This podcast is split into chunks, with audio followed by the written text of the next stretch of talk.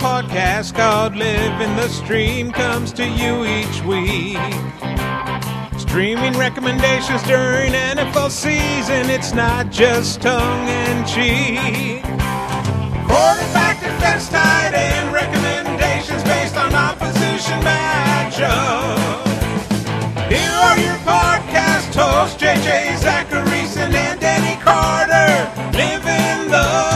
stream. Ladies and gentlemen, it's another episode of Living the Stream. I'm JJ Zachariason, the late round quarterback.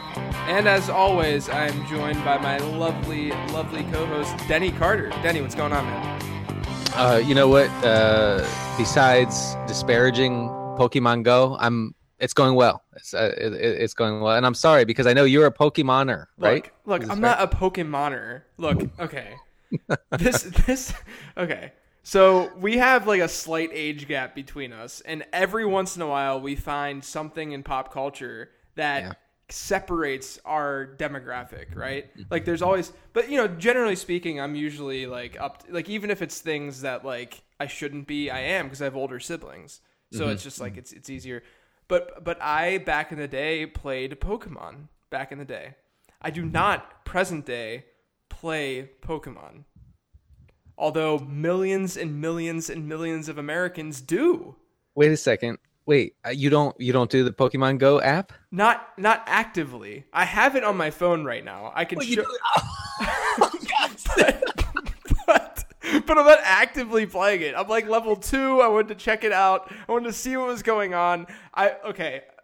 So I did go to get my oil change the other day, and I opened it up and I caught a Pokemon when I was getting Right, right. Yeah. No, no, no, listen, you're not. No, no, no. If you you either playing or you're not playing. You there's no passive playing. You, No, no, you're it's definitely passive. It is definitely passive. I have it on my phone. I open it maybe twice a week. you know you know here's how i here's here's my situation i don't even know what it, what it is so i guess it's it's an app but i don't i've never seen anyone use it Yeah. so I, I i'm i'm totally lost when it comes to that but you're right the generational gap is there so i'm what i'm, I'm four years older than you Yeah, something like that. Yeah, I Fi- think it's four four. or five I think it's four. yeah so th- that that's the gap because i don't know anything anything about pokemon um, except for that um, i like making fun of it on twitter because it gets people so mad i mean so mad and and you know what we can make fun of it because we are, play a very sophisticated game called fantasy football Right. and we and we you know neither of us live in our mother's basements anymore so Sure. The, the, the thing that makes me so angry about Pokemon Go are the people that like legitimately think that it's this massive hazard to society. Like like I under look, I understand all the things that have come out in the news about the teen finding the dead body and the people getting getting robbed at gunpoint and all of this stuff. But there's also a lot of positive things that are happening. There's a, a story about an autistic boy who's been able to kind of come out of his shell because of Pokemon Go. And I think that if we really want to dig down deep, the people that are that are religiously playing Pokemon Go are the people that generally are probably just sitting in front of their televisions anyway. Maybe this is a way for them to interact with other people and, and have fun with it. And that's not a bad thing. That is not a bad thing at the end of the day. Well, yeah, listen, forget forget the fact that Pokemon Go is literally killing people all over the country. Okay, Lit- literally, people are dying all over the country. You know, you know what? Fantasy football never killed anybody except for if you played Nick Foles in Week Three last year. Yeah, exactly. It's the and- only time that, that fantasy football killed people. Was yeah, last then you're dead. You're dead if that if that's if that's the case. But uh, um, no, the, I mean, I I my brother-in-law read a laundry list of people who have died. People walked off a mountain. Okay, well that okay, but like that's like Darwinism, dude. Like that's just like that's Uh, that's that's like like these people like this is there there are there are stupid people out there that that that take these things and they do stupid things with them. 99% of 99.9% of the population knows what to do with Pokemon Go. I saw a really hilarious joke though. I don't even I could it, it was it was so these these two kids came to my front door the other day and they knocked on my door and they said, "Hey, can we go into your backyard? We saw there's a Pikachu back there." And so I slammed the door and ran outside to try to catch the Pikachu before they did. Look, look. I here, here's another thing I don't I don't get about about Pokemon Go Twitter, which is a very passionate crowd. And look, at I get passionate. You're you're passionate. I'm passionate. Yeah. But here, here's what I don't get. So you so you're playing Pokemon Go, okay, and you're posting screenshots, screen caps of yourself playing Pokemon Go, and you don't expect people to make fun of you? Right, right. This is I- ridiculous. So so let me let me say this as an as as an objective because I've I've tried the game, but I'm not I'm not like playing the game a lot, right? So I feel like I have the right balance to to give a take on Pokemon Go, right? Uh-huh. It's really not that good. Like it's it's oh, really it's it's but but like but like people are saying like people are acting as this i mean look at the the amount of downloads it has. Look at how many people are using it as if it's like this like transcendent thing.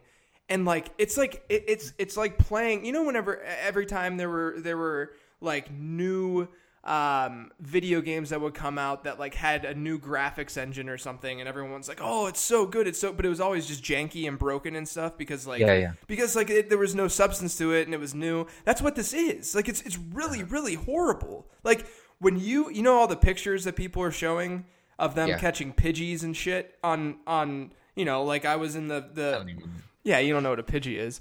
But you know they're, they're catching these pokemon.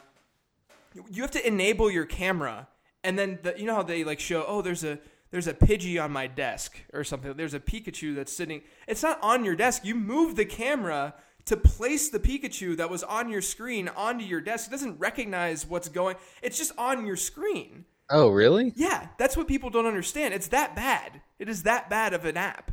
Oh. yeah, it's not it's not that well done. The, the, the only cool thing is that it's it's allowing people to interact with their actual environment, but like you can do that in like a 2D a, a world that is not you know, you don't you could do it in text, really. Right. So that's that's my take. So I, I thought there was someone at Nintendo headquarters who was strategically placing these these Pokemon characters, Well, you know, on like what the gravestones at Arlington Cemetery and Well, right. Well, they they have they have been placed in certain in, s- like like apparently, like I said, I haven't like walked around and like tried to capture these things. But apparently, like the water Pokemon are by bodies of water, so they're using the geolocation stuff to like make it an interesting like.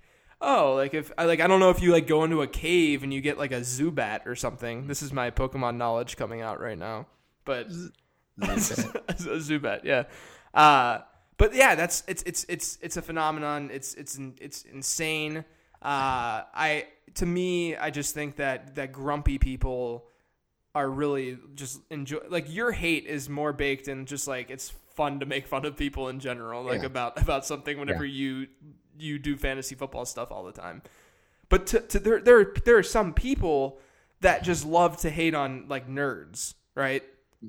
Like there's that demographic, and I Sure. I can't stand that demographic. or or or you know people who pretend that that Pokemon Go is more frivolous than other things in our society. Yeah, like right. like why you know I I love I love this strand. I don't know if it's a joke. I don't think it's a joke, but I see all these tweets that are like like this generation's out here chasing Pokemon Go when we were chasing the Lord. Yeah, exactly. That that's the kind of stuff that I can't. I just can't. I cannot. I can't take it. I can't take that stuff. I just cannot. That's such an unbelievable. Like. I was chasing G- Jesus, man. like, Jesus. What do you? There's only two options. You can either chase. Wait, wait. They have an Alex Smith. They have an Alex Smith Pokemon. Hey, I'm, I, I'd play that. You know that, but Yeah. ooh, Hey, can I ask you something else that's really strange that's been happening to me recently? yeah, sure. Non non Pokemon related. Okay. So I go I go to the grocery store for lunch and stuff sometimes because they just have whatever you want. And you can get a sub, you can get a salad at a salad bar or whatever. So I'll go to I'll go to the grocery store, Harris Teeter most often, the one that's in in Charlotte. the goat. Yeah, the goat, Harris Harris Goater. Um, Goatist Teeter. Uh, Oh, that's the worst. That So- sounds dirty. So I go, I go every time I go to the grocery store. I'm not okay. I'm not exaggerating when I say this. After I buy whatever I'm buying, and I'm walking back to my car, whoever you know, you, you're just there's a lot of people at grocery stores, so you're just walking out with someone basically. Like they're either behind you or right in front of you. There's like a ninety percent chance. I'm. I, this is not.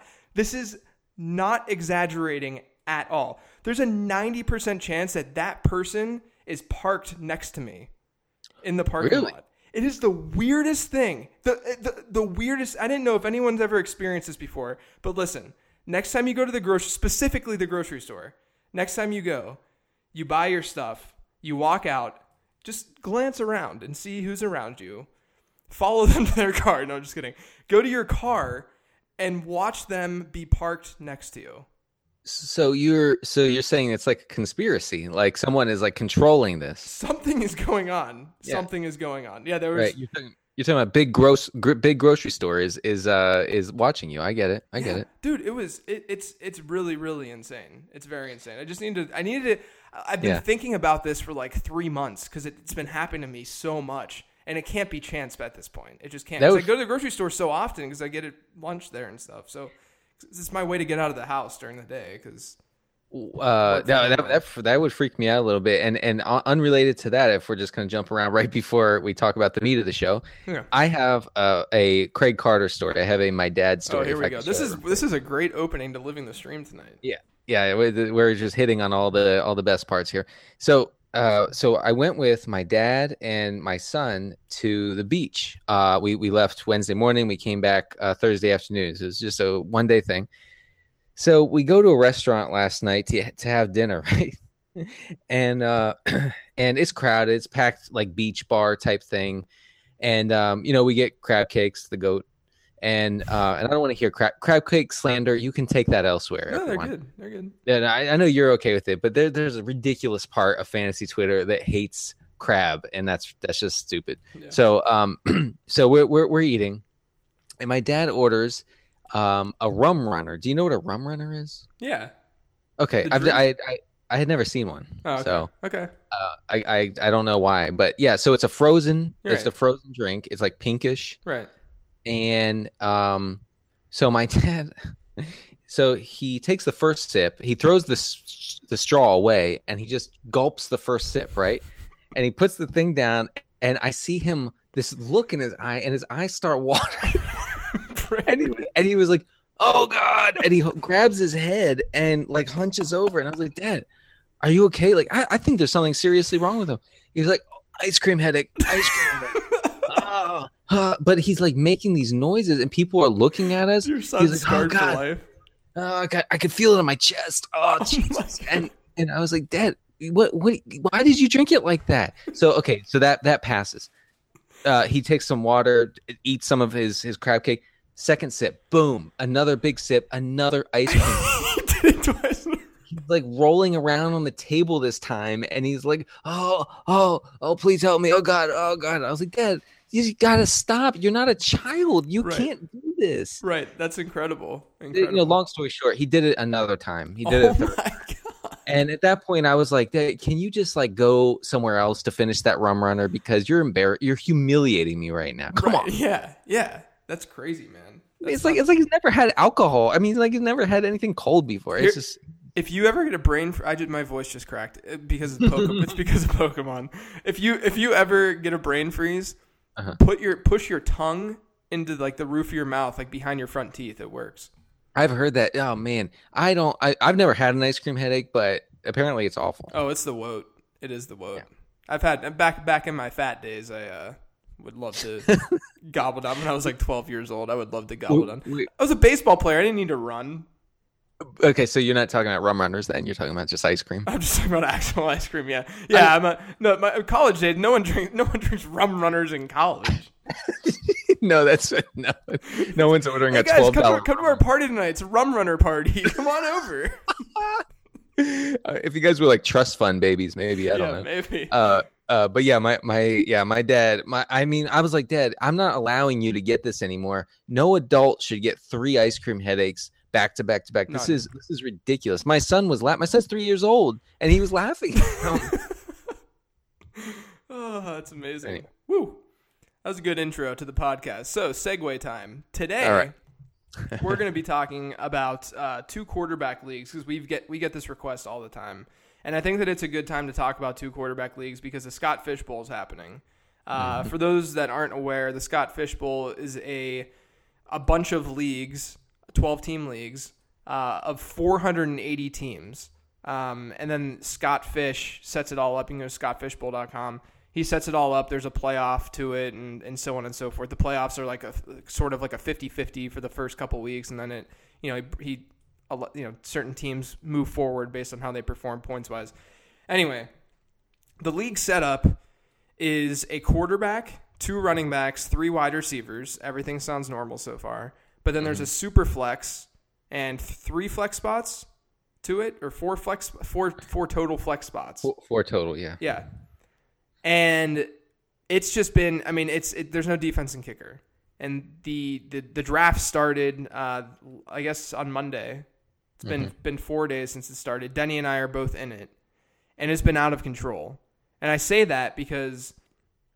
All right, do you mind if I rant really quick? Please, no, no, this needs to happen. We've talked a lot about the Scott Fishbowl and the quarterback things that are happening. So I'm looking forward to hearing JJ's full informed thoughts here. Yeah. So the thing is with this with this league is in a standard two quarterback league, you're still starting two running backs, three wide receivers, maybe even two wide receivers, and a flex. And in that case, obviously, with nothing else changed as, as a standard one quarterback league to a two quarterback league, quarterbacks become more important because the demand for quarterbacks doubles. You're starting two quarterbacks. Uh, we'll, we'll just pretend, you know, Superflex is essentially a two quarterback league because you want your, your quarterback to be playing in the Superflex. But here's the deal um, this isn't a normal league. There's three extra flex spots, meaning you can essentially start. Uh, you could actually there's four flex spots if you want to even assume the super flex. So you know you're looking at at four running backs, five wide receivers, essentially starting for your team rather than two and three of both. Um, in, in a in a two QB um, league, that's usually two and a half running backs and three and a half wide receivers. So let me just run through an exercise really quick.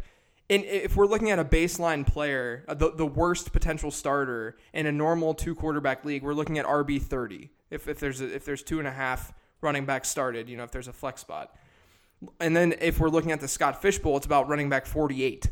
Okay, according to my projections, that's the difference between Melvin Gordon, who has massive upside because he's the primary early down back in his in his high octane ish offense, right, with one of the better uh, quarterbacks in the league, versus uh, running back forty eight in my in my projections is Tevin Coleman. Okay, so basically what I'm getting at, and then to do the exercise at wide receiver, you're looking at a guy like maybe like Mohamed Sanu, Travis Benjamin, Laquon Treadwell, Laquon Treadwell at wide receiver 42 against a, a baseline player in, in what we're seeing in Scott Fishbowl, which is Pierre Garcon, Andrew Hawkins, Rueben Randle. These guys that are are legitimately like you you you're going to have some sort of uh, like you're gonna have the shakes when you put them into your lineup every every weekend. Like, Yeah. like it's gonna like you're gonna be throwing Andrew Hawkins in the in your Pierre Garcon in your lineup, and you're gonna feel comfortable doing that. Like, of course not. So, Yeah. what I'm getting at, what I'm getting at, is in Scott Fishbowl, everyone's treating this as a standard two quarterback league. In my draft, like five or six teams by round 11 have three quarterbacks on their team. It is out of control. But the problem is the baseline player at running back and wide receiver is also dropping. So it's not just the quarterback position that's getting higher in demand, if you will. The running back and wide receiver positions are as well, almost to a, a, a, a larger degree. And the reason for that, I think, at the end of the day, goes back to, and this is a good transition, I think, goes mm-hmm. back to what we talk about on this podcast all the time, and, and that's streaming. And it's the predictability aspect of the quarterback position. Whereas you know, I like if I JJ went, in which I did, go running backs, especially running back heavy because you get 0.25 points per carry. Go running back heavy and wide receiver heavy. I'm not having those really crazy decisions to make uh, at the wide receiver and running back position at positions that are much more difficult to predict. Whereas, Okay. whereas in a super flex or with with my super flex spot, of course I want to throw a quarterback in there, but at the same time, if it's if it's any starter in the NFL playing quarterback, any of them, I know that they have a nice floor because it's the way the quarterback position is. It's an easy position to predict. And even if the matchup isn't phenomenal, of course, if it's against the Broncos or the Texans or it's a really tough matchup, that's not an ideal super flex to throw in there. But at the same time, we see every single year 40 or more quarterbacks every year put up at least one top 12 performance, one usable performance. That's a that's a a, a strong performance in a two quarterback league. Um, and if we know that's the case, that means that there's quarterbacks who aren't doing that, who are still putting up respectable points that are are uh, uh, that that are past that 40 range, meaning 45 or more quarterbacks are being started every year in the NFL, meaning the quarterback position isn't in nearly as high demand as you think.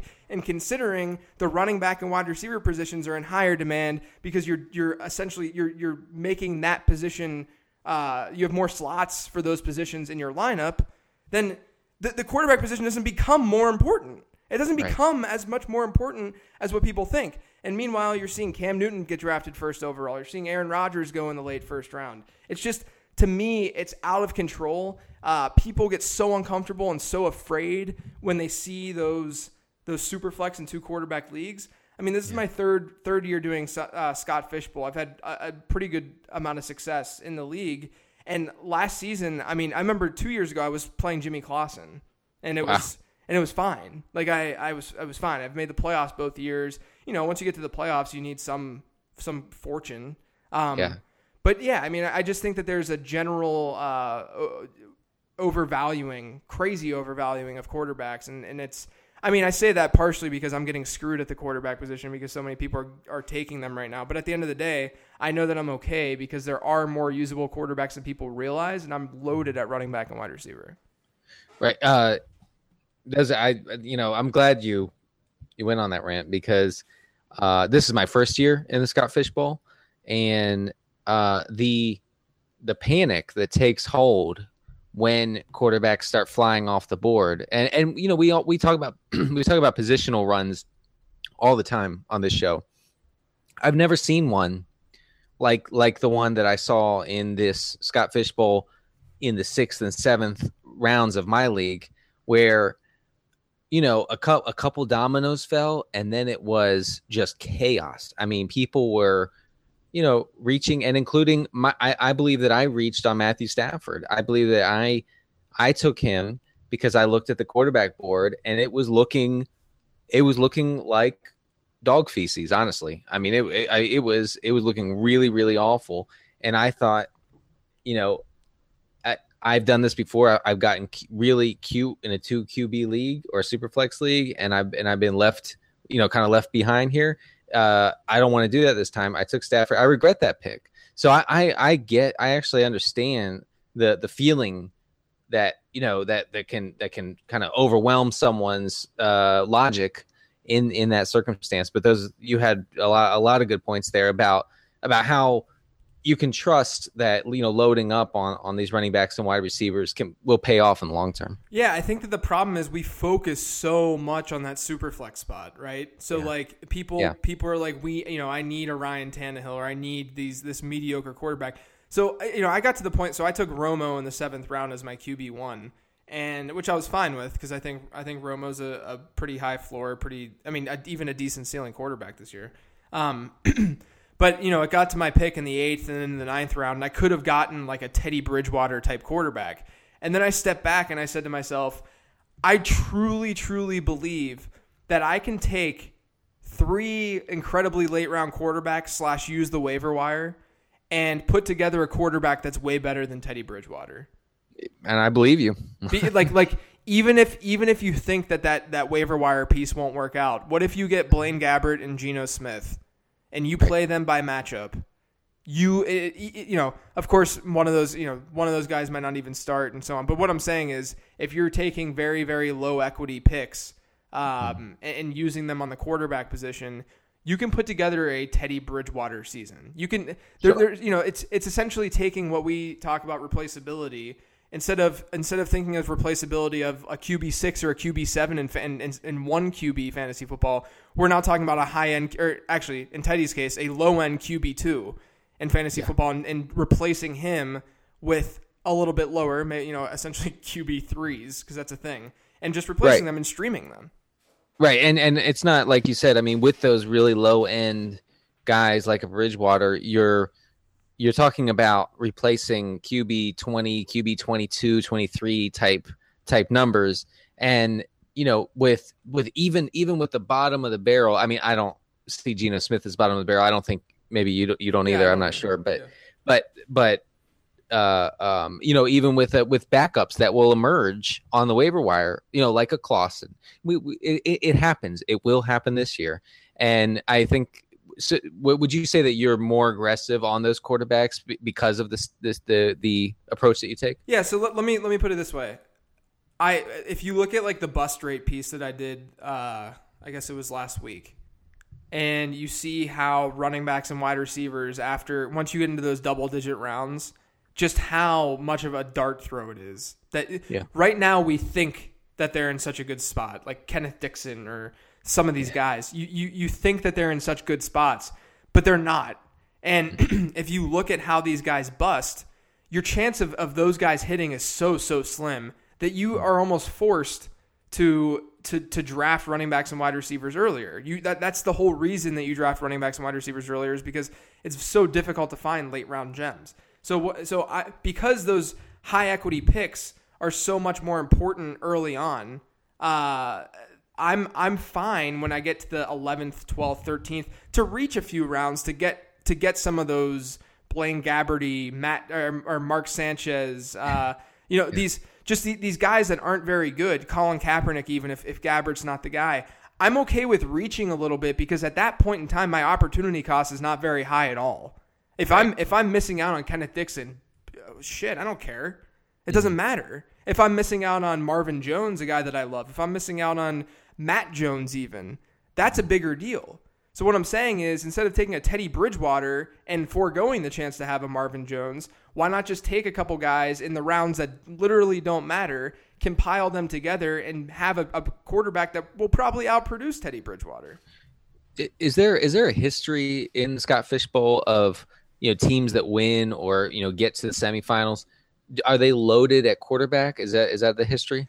I'm not sure what uh, it says. Th- this is my take on that. Is uh, I think that there's two, there's a lot of randomness in, in, that that comes to looking at how a champion's roster is compiled and assembled because it's it's a one week thing where you know a couple outlier performances can change everything.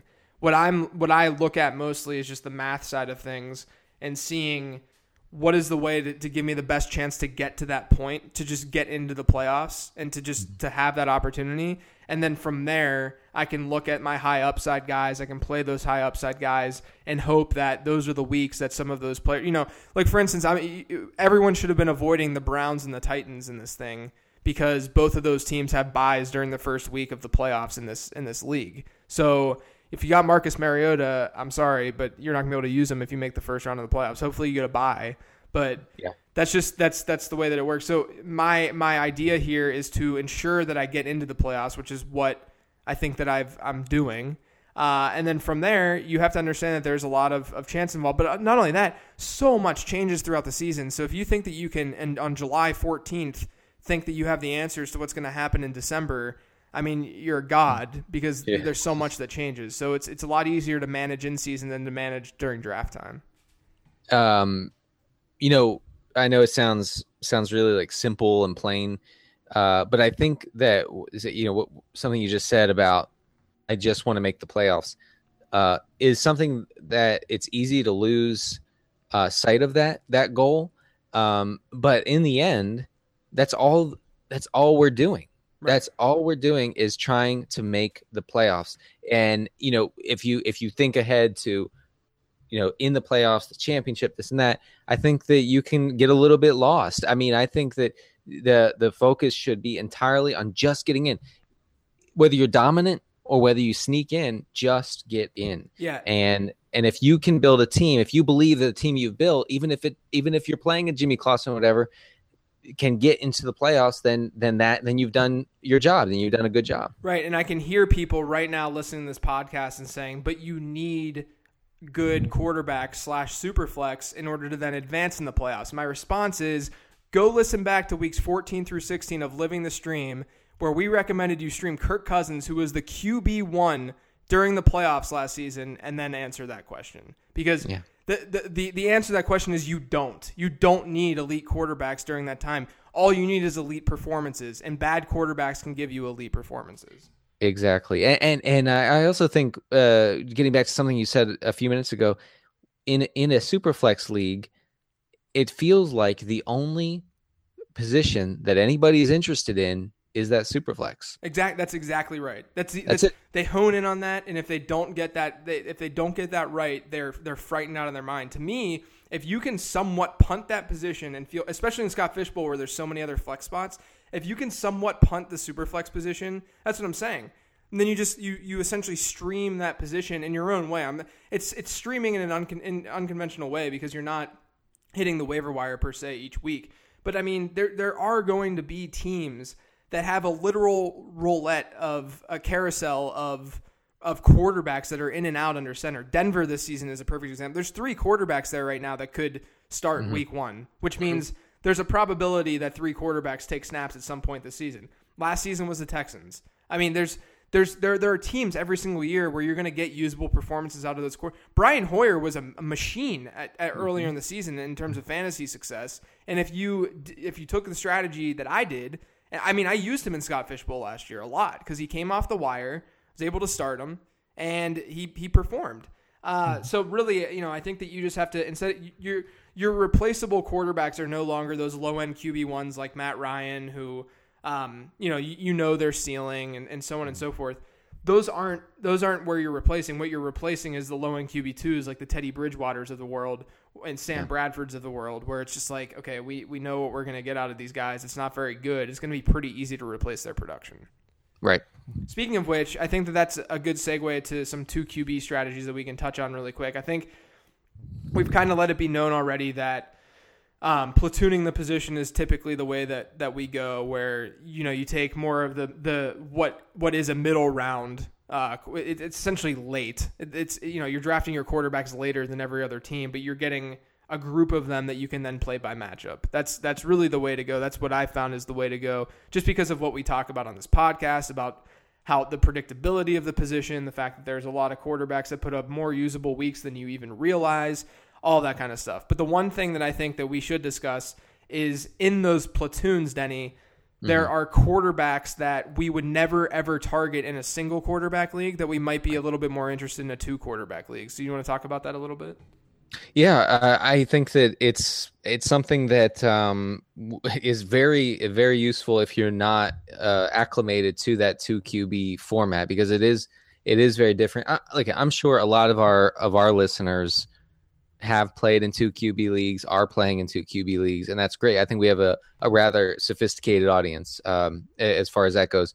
Uh, but uh, you know, we we talk about all, all the time on the on the show about you know don't don't take don't take the the, the boring guy in in the eighth round okay Mhm. uh, uh in a one qb league take you know wait wait and wait and wait and look look for an upside guy late late in the draft Look for the And tie gods, the Kirk Cousins of the world. Yeah.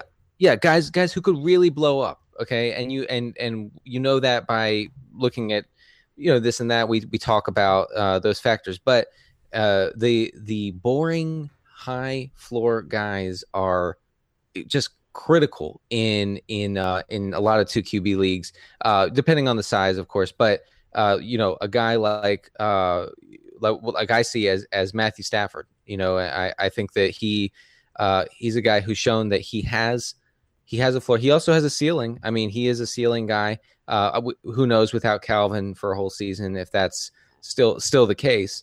Uh, but um, you know, he's he is not a guy who's going to go out and get you you know six fantasy points. Say, Right. uh, so he jumps out as a as a guy that I honestly don't even see his name in a one QB league Mhm. uh, on on on the draft board. But I would be very interested in tracking where he is. You know, come the the middle uh, or maybe even later rounds of a two QB league, if if he could possibly be there. He's he's one guy I would target as far as as those boring guys go. Yeah, I think the point here is that um, what when we say a higher floor guy in these leagues, especially again, especially the Scott Fishbowl, where there's more spots in your lineup to really make up for the deficiency that you might have at quarterback, um, it makes it easier to, to say, okay, I have a high floor quarterback, I have some guaranteed points there. Where I'm really going to win is at wide receiver and running back. That's that's really where I'm going to win, and, and that's that's really the case in single quarterback leagues, uh, and that's that's what we talk. That's that's the whole idea of opportunity cost. So it's really the same idea, but it's exaggerated a little bit more because everyone thinks that they need quarterbacks, so their running backs and wide receivers are even worse than they are in one quarterback league. So Denny mentioned Matthew Stafford. I think you know I've been talking a lot about Matt Ryan this offseason because I think he's I think he's a he's in a really good spot for positive regression. Mm-hmm. Um, and and and but uh, you know I've I've drafted him a lot in MFL tens because he does have that floor, and then I do you know he'll have some weeks where he's he's fine. Um, but in in a one quarterback league, I would I don't care at all to draft Matt Ryan because Matt Ryan is not going to be a plug and play starter this year. I I just don't see that happening. I could see Kirk Cousins being one. I could see Tyrod Tyrod Taylor being one, uh, but I couldn't see it out of Matt Ryan. So that's the mm. difference, really. I mean, it's fine to get Kirk Cousins or, or Tyrod Taylor in a two quarterback league. Don't get me wrong. But I'm saying that the, the, the, high floor guys are just generally devalued in fantasy football. And don't be afraid to get them in, in a two quarterback league with that devaluation in mind because you're able to get them a round or two later, which allows you to build up at running back and wide receiver. Yeah, I, I think Matt Ryan is a great uh, a great candidate for that, and another guy who you know, in a one QB league, I I'm not at all interested in in getting him unless he's there maybe at the at the very very late rounds. And that would only be in like a like an ex, you know expert analyst type type league. But um uh yeah he he's excellent. Uh is are there anybody is there Jesus? anybody else who jumps out? Yeah Jesus obviously yes. Yeah. Jesus is um, Jesus Alex Smith and, and Matthew Stafford are the three that I think are and you know I think examples. I think Alex slash Jesus Jesus Jesus has this has has this going for him. Uh, and, uh, our friend uh, Rich Hribar has has pointed out on Roto World that um, uh, the Chiefs had the perfect uh, game script uh, over the over the final half of the season for this you know the game management uh, very safe type mm-hmm. play that Alex uh, excels in. Okay, yeah, their schedule just, was cake being honest, it, it was cake. They got big leads. The defense was scoring points. The defense was stopping people. The running game was on was on point. So this all added up to Alex being, you know, basically just the guy who's controlling the offense, who's not really asked to do a whole lot. So if you if you think that that sort of perfect perfect game script is not uh, sustainable, and uh, you know by definition, I don't believe it is, then Alex could be in a in a. Uh, I'm talking like I know him, Alex, my friend Alex. Yeah. Um. Uh. You know, it could be in a situation where he is actually uh, asked to produce points, and we've seen him uh, do quite well as far as, as fantasy production goes when he gets a lot of dropbacks in a game because he can tack on uh, that rushing production, you know, mm-hmm. two, three points, which is not insignificant when when we talk about a, a point total for a game. Yeah, Absolutely. So I think at a, at a high level, just to recap the two QB stuff, look, we're not saying that quarterbacks don't matter in two quarterback leagues because they certainly do. What we're saying is don't fall fall in love with these quarterbacks and, and, and draft them at a higher valuation than they should be drafted because you need to recognize the impact that it makes on the rest of your roster. You know, if you look at people posting their Scott Fishbowl lineups, they're posting the first 10 rounds, let's say, of their draft, and everyone's like, oh, that lineup looks really good. Well, okay, but it's not a usable lineup because it's because you drafted three quarterbacks in the in the first ten rounds. Sure, your starters look good, but you're not factoring in the fact that that there's going to be busts that mm-hmm. that these guys aren't going to be putting up great numbers week in and week out because in July we don't know nearly enough about football and what's going to happen. Uh, even in August, don't get me wrong but we're not we don't we don't we're not perfect when it comes to our preseason projections to postseason results. Uh, so you have to play into that, and you're not able to play into that if you're drafting your quarterbacks early. So look at the opportunity cost side of things, understand the predictability side of things with the quarterback position, and don't be afraid if you are in a two quarterback league to get a high floor guy in that QB one spot, and even get to the point where you're streaming, you know, with with some really really crappy quarterbacks that quarterback two spot. Agreed. All right, Denny, Twitter time. 1st one at Fitz underscore eight four three. What are your thoughts on mustard? Classic yellow or brown and spicy? Throw it, throw it all away. Denny, what is your deal, dude? I, I don't get. Wait, wait, what's your preference? Just regular yellow mustard, but it's really it's it's it's classic yellow is solid. It makes like okay. Do you put it on a hot dog? No, man. I've I don't have my. I don't eat mustard. what is your deal? It's gross. It's not uh, gross. It's it's it can make sandwiches good. It can make hot my, dogs delicious. It does make hot dogs delicious. My wife asked me to make her a, a, a sandwich the other day, which sounds like a beginning of a joke, but actually she just did. asked me to, to make a sandwich, and um, so I, uh, I mean, she was breastfeeding the What, baby. what do a progressive household you guys live in? Yeah, right, right. We it's we've reversed the the 1950s household. Uh, um, I was wearing an apron, and and that was all. But uh, so I was like, you know, I look in the refrigerator, I see two kinds of mustard, and I and I I sort of had forgotten that there were two kinds of mustard, and I said, uh, so which one do you want? She said, I'll have the the brown mustard, which just sounds gross, brown mustard. So. So I, I I take it and I'm I'm putting it on the bread and I'm gagging. It's it smells awful. Dude, it's good. Honey mustard's good too. Hmm. Next one at Double A Cantu. All aboard the 2017 Angry Josh Gordon train. You guys coming? I thought that was pretty funny.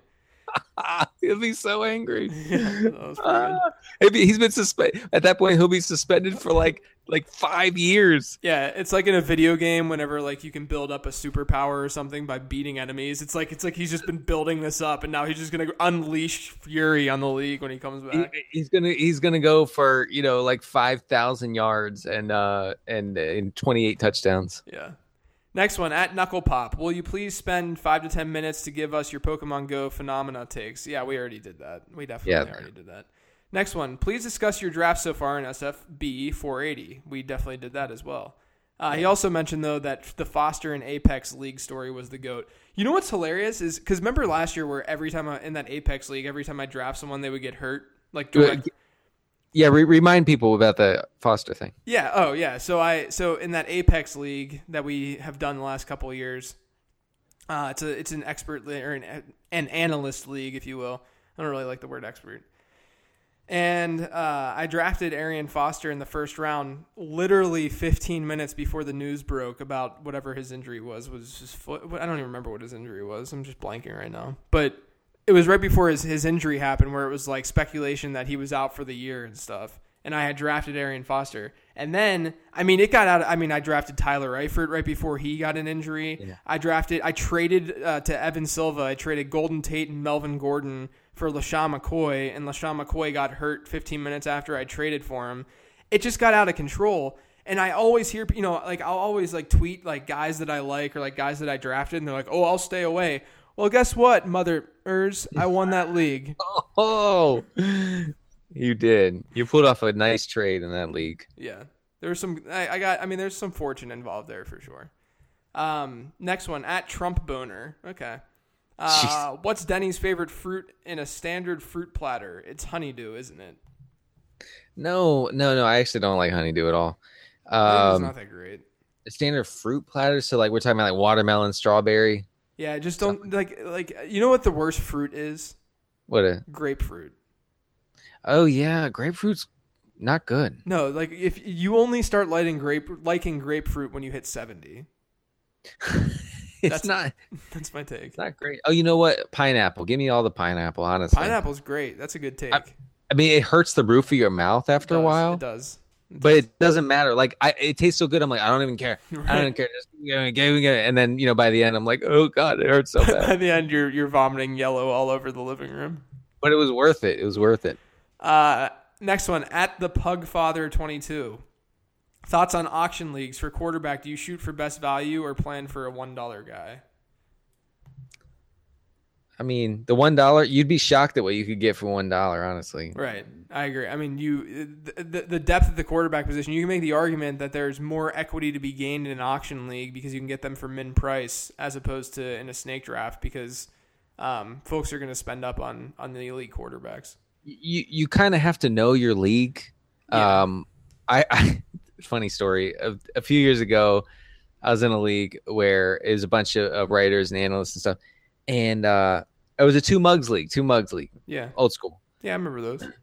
And yeah, and uh, um, so it was a it was a it was an auction just like a week before the season, and it was uh, and Peyton was on the board Yeah, pretty early, right?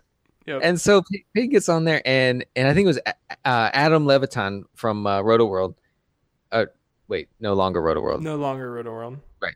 Uh, he uh, so he he he bids on Peyton, and he's going to get him for like I, I forget what it was, It like was seven dollars Yeah, it was like eleven bucks or something stupid. out of a hundred, right? Maybe, I think it was. I think those were over two hundred. I mean, it, was, right, it was something really dumb. it was so so low. So I was I you know like I felt like like th- this couldn't happen. You know, I I couldn't let this injustice slide. So I bid on, I bid on Peyton, and then he does, then I do, and I was like, no, no, this is not high enough. This is not. Oh crap! I got stuck with Peyton. Yeah. So yeah, don't don't eh, like. The, I mean, honestly, what I do though, from like a from like a strategy standpoint, a nomination standpoint, is I try to get all the elite quarterbacks out there early because it's where people have money to spend, and you know that you Yeah. don't want them. Yeah. Next one. Um, thoughts on the overreactions to SFB 480 scoring format versus optimal roster construction. Long live Jesus Smith. Yeah, I mean, Mm-hmm. I think we touched on that a good bit already. I, I agree. There is a lot of overreaction to what um, is ideal in that league. Next one. It- it- Go ahead. yeah. No, I, it- the the approach reminds me a little bit of like old old school uh fantasy drafts where you Kinda, would just yeah. have running backs just go ballistic off the board and then quarterbacks and then wide receivers would sort of be you know sprinkled in here and there and i and i get i get why that's not a crazy strategy when we're trying to pile up a lot of running backs who are going to get a lot of touches a lot of handoffs i get it because of the scoring but it looks weird it looks very strange Yeah. Next one. Uh, at Alex Powers Music. Most likely NFL player and coach to be obsessed with Pokemon Go. Hmm. I'm going to say player is probably JJ Watt. Pete, uh, Pete Carroll. Pete Carroll's like, I, I'm, I'm gonna get that Pokemon. But yeah, I'm gonna get it. yeah. I'm gonna- I could see gonna- him like I could see him like come barging into the weight room, just be like, I got a Pikachu, I got a Pikachu. We're, we're gonna hustle. We're gonna be the best we can. He's like smacking his gum. You know, Yeah. I was Uh, we're, we're gonna we're gonna check it. all- We're gonna we're gonna check it all the way to where uh, uh, jet fuel mel- uh, melts metal. yeah, exactly. I, Deal. I I could see Jason Garrett being into it too. Oh yeah, yeah. Well, I don't know. Do you feel like? Do you think he owns a phone? That's true. He still has a flip phone. He might. He might. He honestly might. You're right. Uh, No, that's a good point. He probably still has a flip phone. Player wise, though, I think JJ Watt would like think JJ Watt's like, oh yeah, everyone's playing it, so I'm going to download it and start playing it. But then no one is really playing it. But he like, and then and then he'll like play it off like, oh yeah, I wasn't really that into it anyway. I don't know. I feel like he would start playing it weeks after everybody else, and then be like, "I discovered this awesome Yeah, app exactly. called Pokemon Go. It's awesome. I work. I work so hard at it all the time. I'm such a hard worker. Hard worker. Yeah, that's good. Uh, next question at SWB808. What are your takes on electric toothbrushes? Um, I don't use one. they freak me out a little bit. I mean, I Um, haven't used one since I was like, I used to have one when I was like nine. I did. I did too. I mean, my dentist has told me that, you know, like, you know, basically, it's the only. op- It's your only legit option. That brushing your teeth any other way is But, not. but like, like, so good. you know why? You know, everyone like hates the dentist because like the the machines that are in your mouth and stuff, and like how frightened they get and all that kind of stuff. I hate the dentist because every dentist and dental assistant are huge assholes. yeah. they make you feel so guilty about like like look i brush and i floss and they're like oh you don't you don't floss enough or you don't do the it's like it's like what, what I'm, I'm living like i'm doing i'm just living my life like let me be like i'm coming i'm spending money i'm giving you money be nicer Yes. Yes, don't treat me, you know, don't don't talk to me this way. When they ask me, "Oh, oh, do you floss?" Oh my god, I want to I just want to fight. I just want to get out of the chair. I want to take off my shirt and fight like it's prison, okay? Right. That it makes me so mad because if like I will floss no matter what at night. Okay? If I fall asleep on the couch you know, and wake up at 1.30 in the morning, I will go upstairs and I will floss before I get in bed because I am that committed to flossing. So when you ask me, oh, oh, honey, you don't floss, sweetie, you don't, I, it's, it just, it sets off something in me that I can, I can hardly contain it. Of course, my reaction is, oh, well, I actually I do floss, ma'am. yeah You know. it, it's like if you go into a in, into a fantasy draft with a bunch of people like that you've never met before and they're like oh do you have you played fantasy football before have you Oh, yes, right. Screw you. Next one at Tubaka underscore. NFL player most likely to sustain Pokemon related injury. um, well, I think Tony Romo would Tony, break oh, his Tony collarbone. Romo's the answer. Tony Uh, Romo is the answer. Tony Romo Yeah. broke his collarbone trying to catch a Pikachu. What it there? I would say there's like a twenty percent chance of that actually happening. If only if only this game was out when Darren McFadden got hurt. Because Oh, he, yeah? he dropped his phone whenever he get, that would have been perfect. That would have been a great storyline. Sam Bradford would definitely walk off the stairs, walk off like a, a step, uh, and sprain both ankles. Yeah, yeah, those are some good ones. Next one at BK Wasmer. He says, "Who are who are your favorite fantasy football analysts to read and listen to?" Um, I think our boy Rich is is our go to for a lot of stuff. At Lord Reebs, no Yeah. one, no one, um, no one absorbs information like Rich. Y- y- Right, and but I, I think uh, it absorbs it, but then also like spits it out in a way that is not hot takey, which is hard. Right, right. right? I mean, it, it's it's hard to produce a lot of fantasy stuff without sounding like a know-it-all, but he he he tends to to do this. So this show was basically living the stream is is uh turning into a pump up Rich Hribar power hour, which is great. Yeah, which is great because he deserves it. He d- he does no, he does deserve it. We love you, Rich. Uh, um, I I would say just for two QB purposes, um, uh, check out um 2QBs.com. Uh, they it's run uh, by our friend Sal, and he has a lot of um, he has he has a lot of really good uh 2QB people working on the it's a yeah it's a so TWO qbs.com you Yeah. got you, you really need to check that out if if you're in a a, a super flex or 2 qb league Yeah, I was on their podcast actually. Was it earlier this week? Maybe.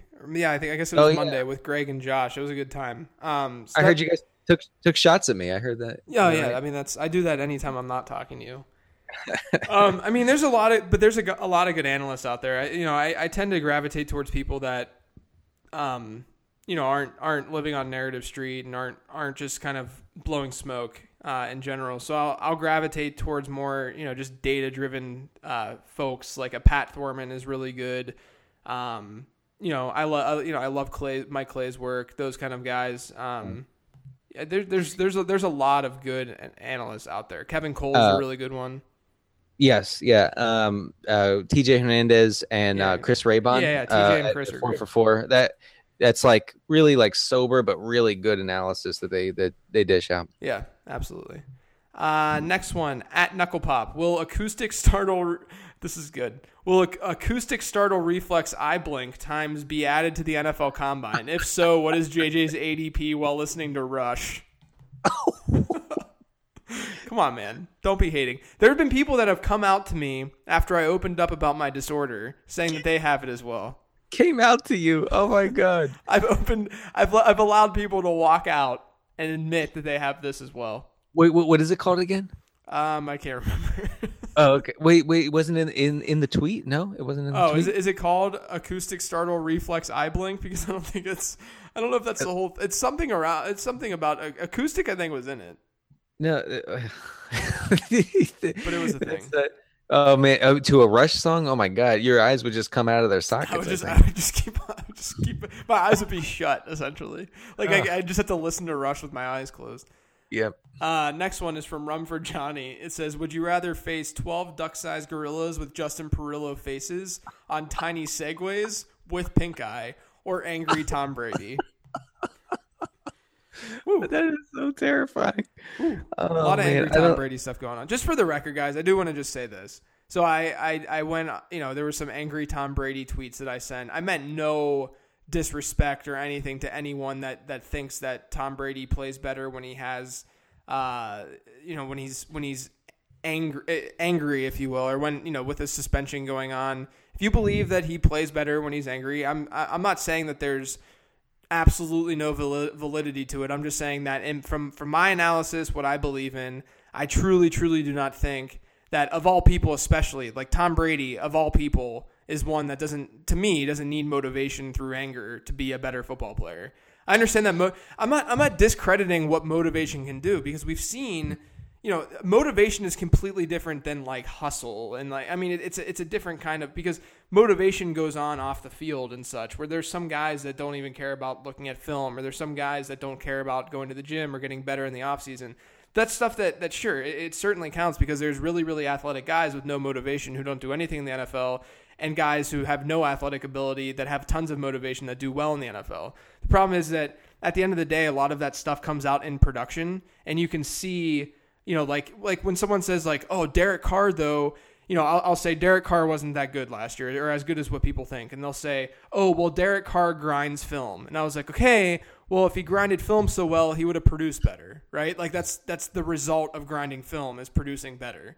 So with this angry Tom Brady stuff, we've you know Tom Brady's a good quarterback regardless. He doesn't need this this anger to me, I think, for him to be better. So I just wanted to clear the air though that I wasn't wasn't out there targeting anyone or, or trying to say you're a moron for thinking that Tom Brady's better when he's angry. I truly, hmm. truly when those things happen on Twitter and then I wrote an article about it and such, I'm I'm truly just trying to get my voice out there and my opinion out there because I think that's what people want to see and want to read.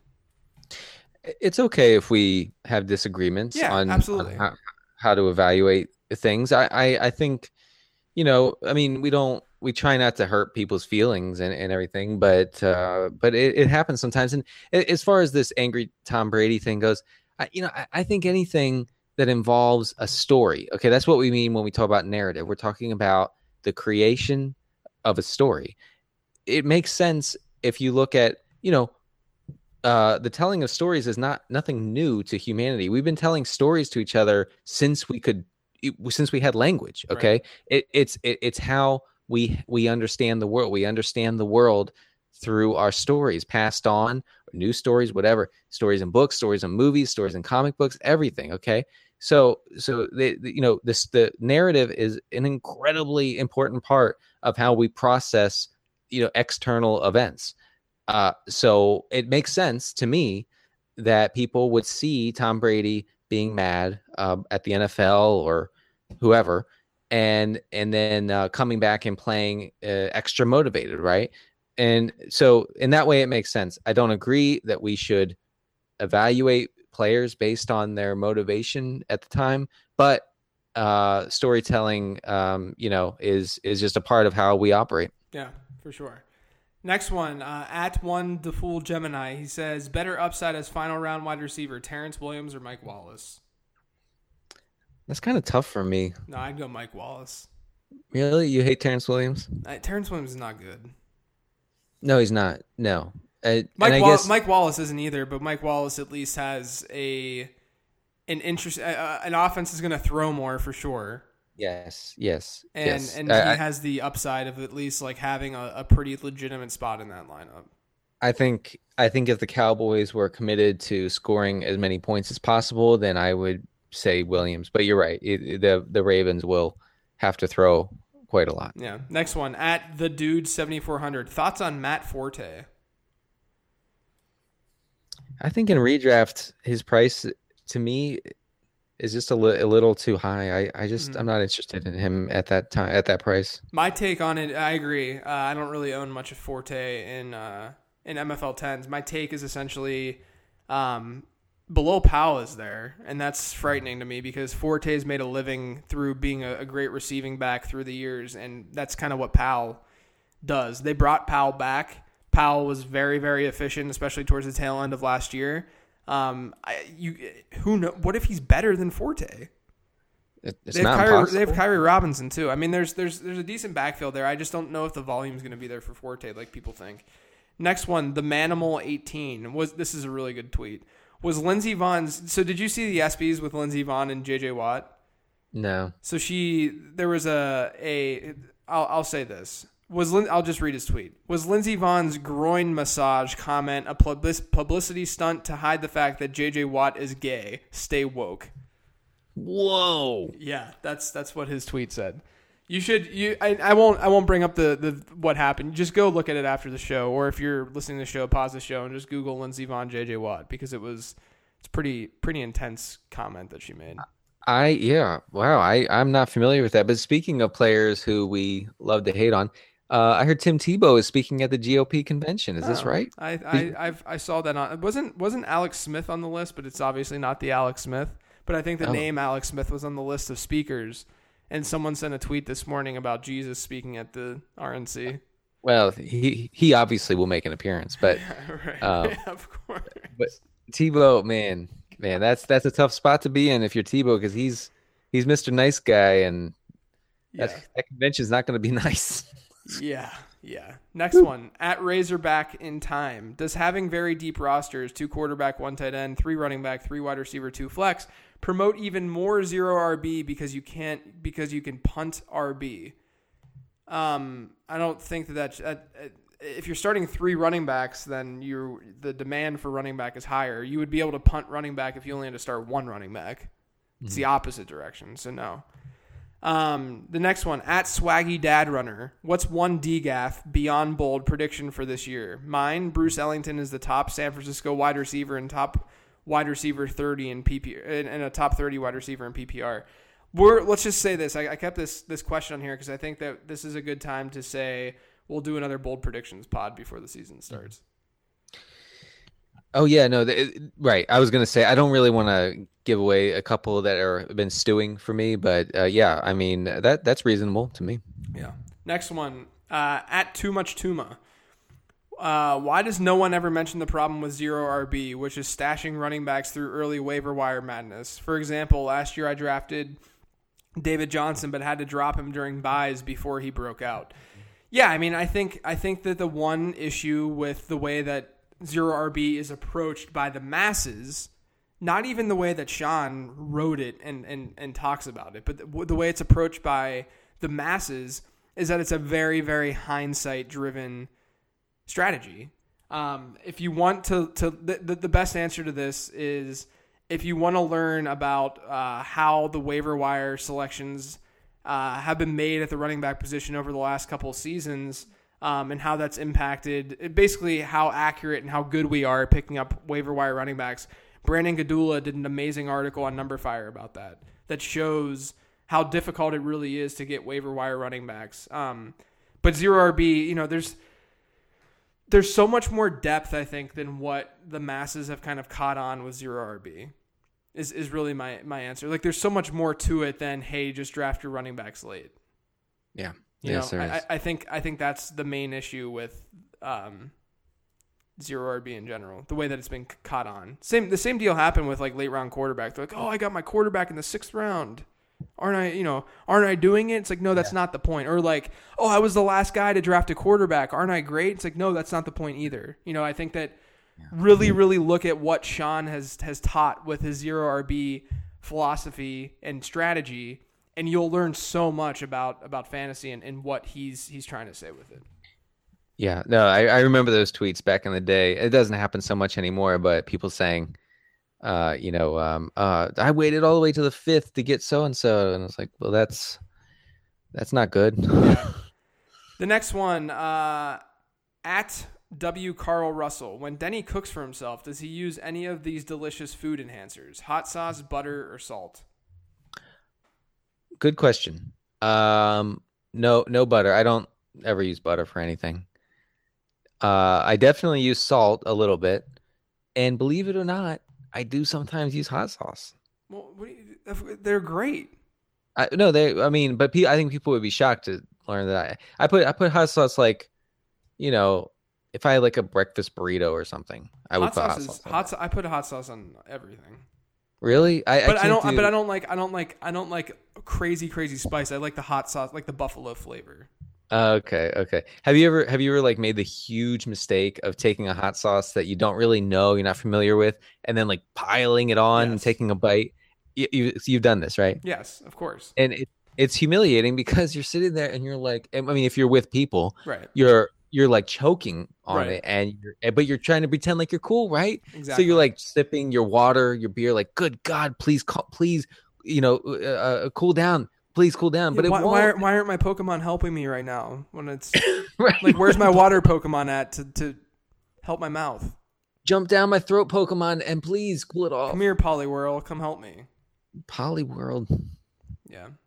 Those are all the questions, Any Most of the questions. We're we're running out of time here. So before we go, why don't you let everyone know where they can find you? Yes, uh, I can be found on Twitter. Sorry, that was weird. I can be found on Twitter uh, at cdcarter13. Uh, and uh, check out draftdayconsultants.com, everybody. Uh, and I'm JJ Zachariason, and you can find me on Twitter at Late Round QB. All my work over at numberfire.com. And this week, I started doing at 3 p.m. EST every day. I'm doing a fantasy football Q and A on Periscope. Uh, they've been fun so far. Uh, Mm-hmm. But if you are around, if you're at work, whatever, just pop in and at least you know you can put, plug in your headphones to your phone or something like that, and at least listen, and then ask questions if you have any questions. Uh, it's been a good time. It's just kind of like a rapid fire half hour. It goes by really fast. It's it's, it's fun though. Yeah, you've uh, you've been you've been very very uh, good and handsome in those uh, in those periscopes. I heard a rumor that this is our 100th episode. Next next week is the It is 100th episode. It is next week. Okay, it Yes. is next. week. So I will say, this is the 99th episode of Living the Stream, which means next week is episode 100, which means next week there will be somewhat of a celebration. All right, And it's going to be great. We're going to drink milkshakes. It's going to be awesome till we vomit. Yes. till we vomit. But for now, everyone, enjoy the rest of your week, and we will catch you next week. Thank you for listening to Living the Stream. We hope you enjoyed the internet podcast. Don't forget to subscribe on iTunes now. It won't take long, it's fast. For more fantasy football info, check out LateRoundQB.com. Hope you come back soon as we share about the team.